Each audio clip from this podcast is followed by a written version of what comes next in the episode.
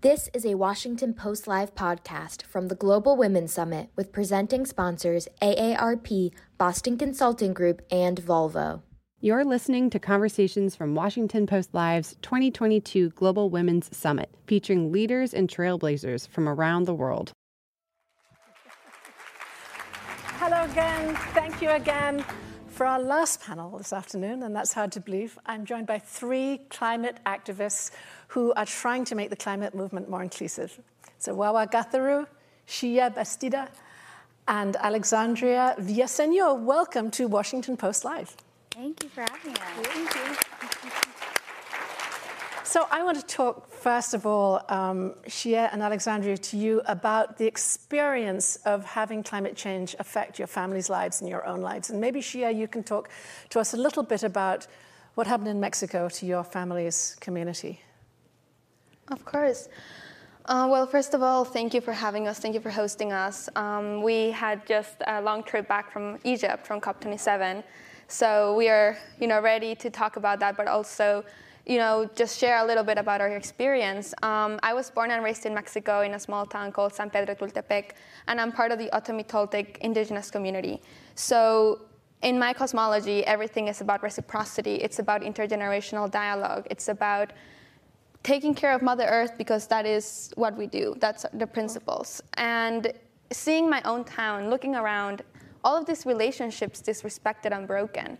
Uh, Mexico City taking our water from our aquifer to expand, uh, polluting industries, putting waste into our river that my dad used to bathe in. And in 2015, my hometown suffered from flooding, uh, which had never happened ever before. My grandmother had never seen that, and she's in her 80s so for me, that was the moment where I couldn't, I couldn't grow, wait to grow up to get a degree to be part of climate solutions like my mm. parents had. My parents met at the first ever Earth Summit in 1992 in Rio de Janeiro. They've been working in the climate space way before I was born. And I wanted to follow their, their footsteps in terms of, you know, they've been writing about it, they've been going to UN conferences about it, championing indigenous rights. But I couldn't do that. I had to put myself out there at 15 years old. It was my first ever climate conference. Right. So it's we're growing up too fast, but it's also important to share those. But it's stories. very personal as well, as it was for you, Alexandria, in Northern California, right, where you experienced the wildfires. Yeah. So. Um, I grew up in Northern California. We had wildfires all year round. But when I was younger, I, we didn't used to see a ton of wildfires. It's definitely changed. And so in um, November of 2018, I was in Northern California when the Camp Fire happened in Paradise, California. And at the time, it was California's worst wildfire in its history.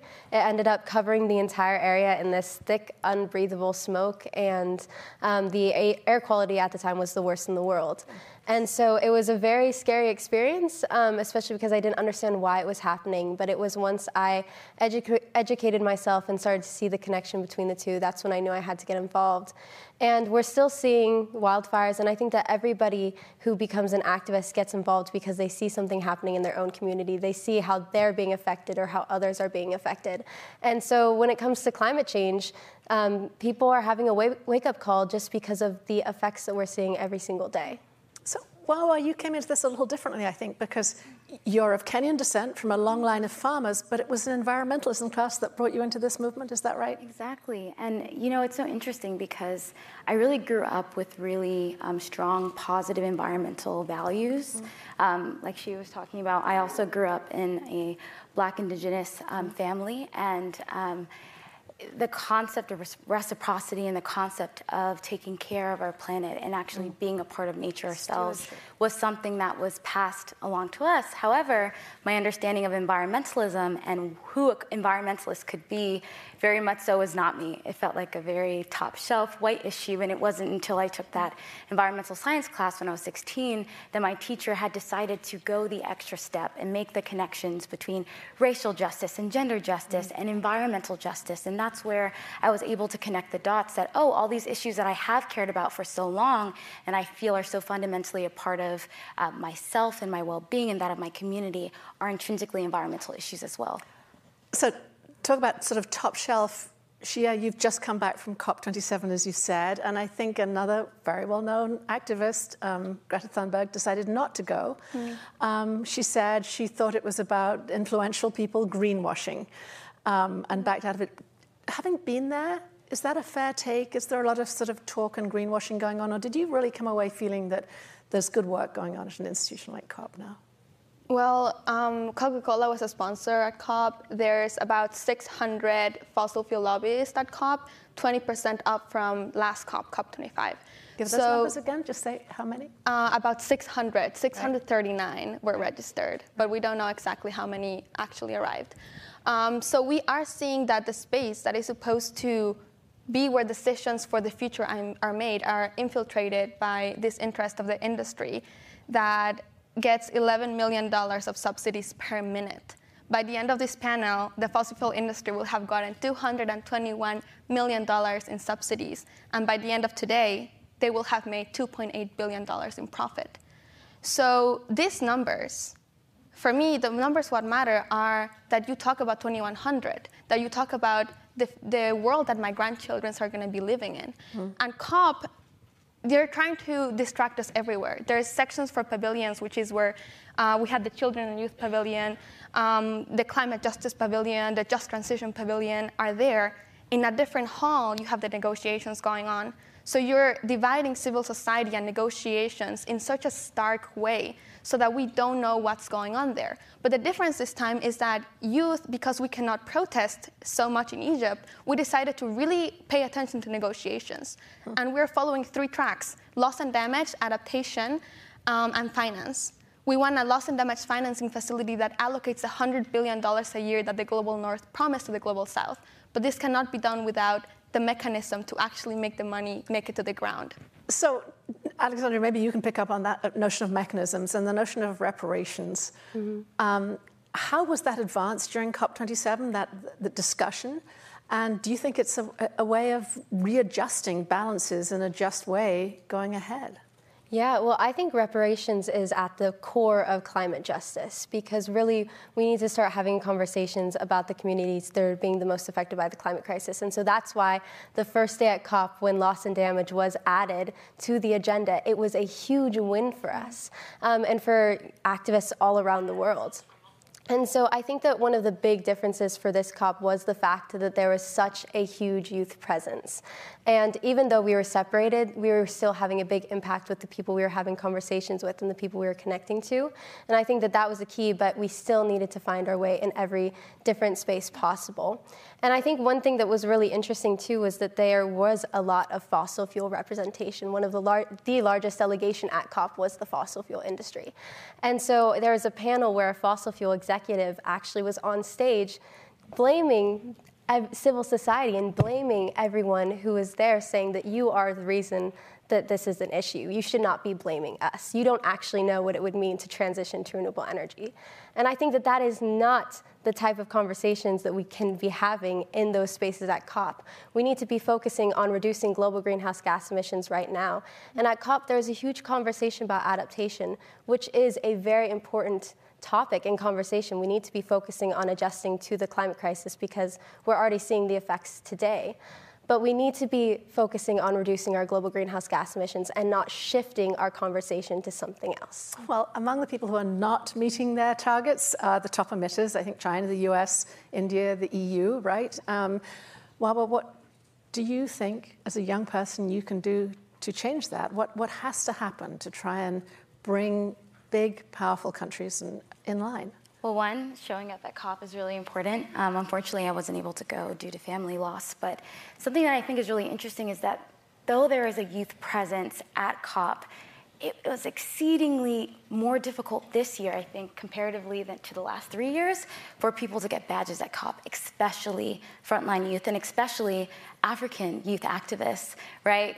Right now, COP is being held in Egypt as opposed to represent the interests of Africans. And when you looked around at the youth that were represented, oftentimes you weren't seeing African youth platformed. Right now, if you go on Twitter, there are multiple threads, hundreds of threads of African climate activists that are requesting for funds to be able to access going to COP, whether that is a flight, whether that is to simply have accommodation, because it's, it's, exceedingly expensive. What we need to do as young people is show up at these negotiations. We need to make our voices heard. Um, obviously, this year um, in Egypt, um, protesting in the same way that it has been done at previous COPs wasn't necessarily uh, the same possibility, but getting creative with the ways that we're making our voices lear- uh, heard, as well as um, really taking ownership of our own spaces. Like um, she was just talking about, um, this year was the first time there was a youth oriented pavilion. And I believe it was one of the only ones that wasn't um, endorsed and funded by you know the fossil fuel industry, which is insane, but also says something about the integrity that we have as young people because this is our present, this is our future, and I think we're setting a really important precedent for the rest of the world and the rest of the generations on what needs to happen. So, but you know, when we have when we're writing about climate, when I'm thinking about things, a lot of the targets are like 2050, obviously, but they slip to 2060, 2070 the time when by, by which time you'll be retired. what, what, needs she would take take that on? What needs to happen to to bring this back within a um, a time frame that makes sense yeah. for you guys, for your children, for your grandchildren? Yeah, well, you know, right now we are talking about those faraway targets, um, and I don't even know what 2050 means for me. Like, I am going to be 48 years old in 2050. Right now, my mom is 49 and she has two children that she still cares for. By 2050, the statistics say that 2 billion children, almost all children in the world, will experience heat waves.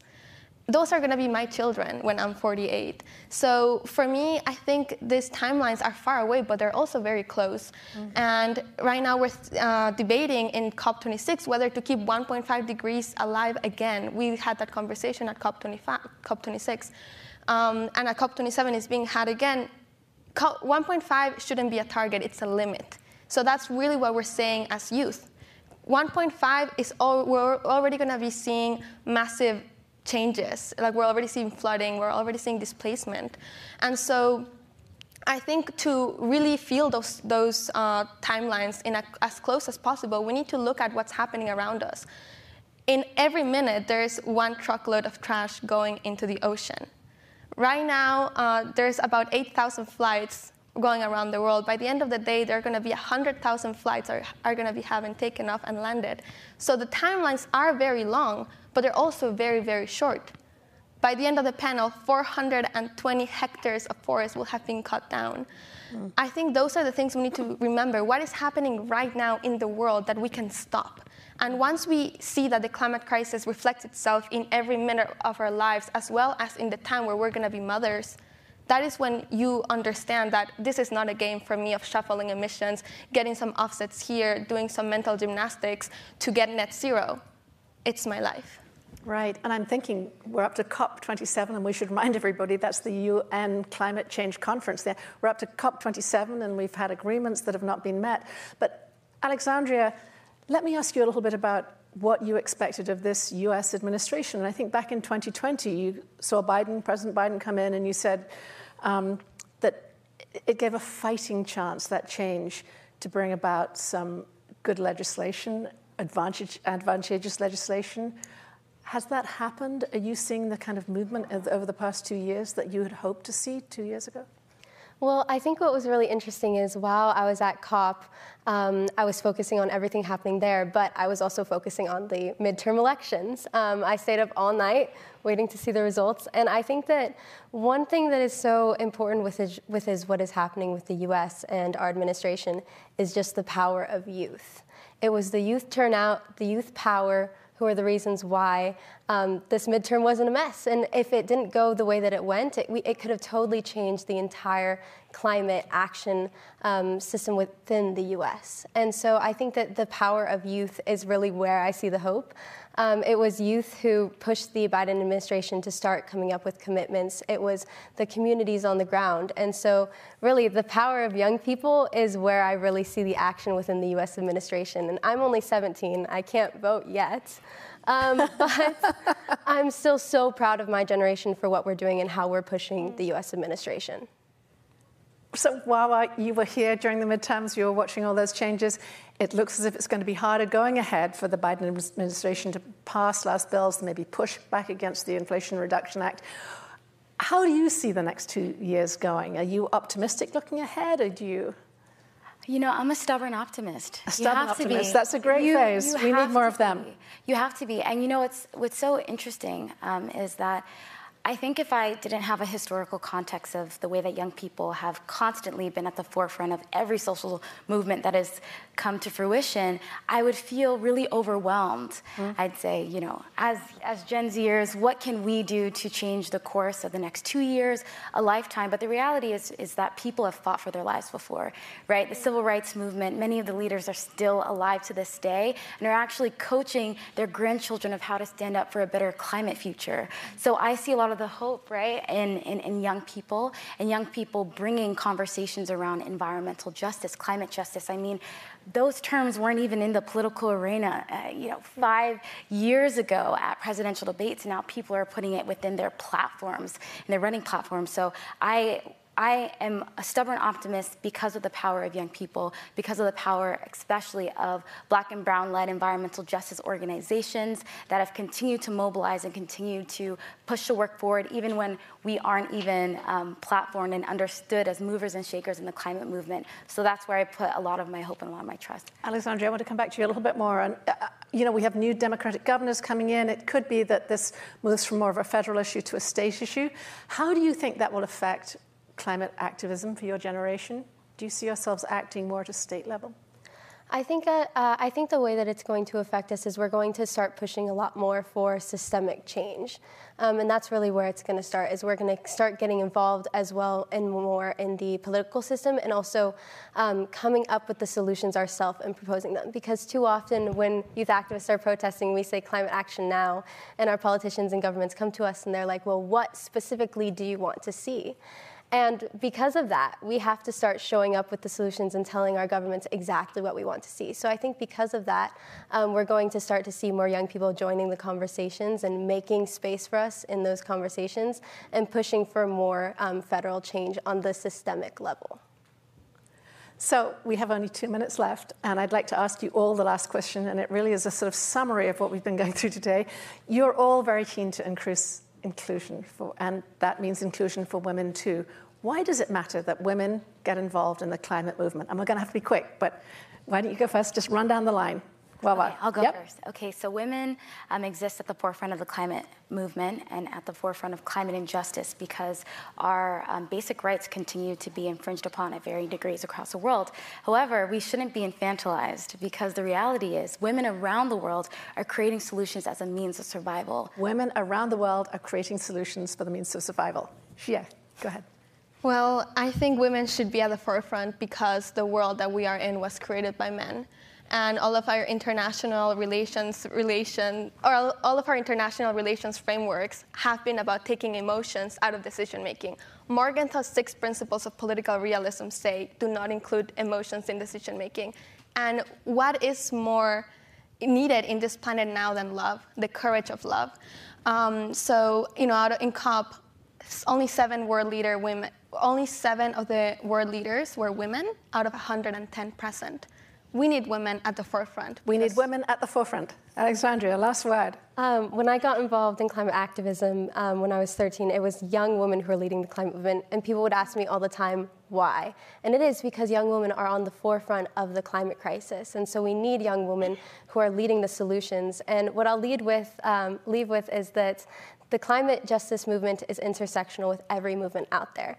And so, in order to get climate justice, we need women's rights and reproductive rights. We need women's rights and reproductive rights at Downton Thank you all, three of you, very much for joining us. Wawa, Xiye, Alexandria. It was wonderful to have you and great to have those.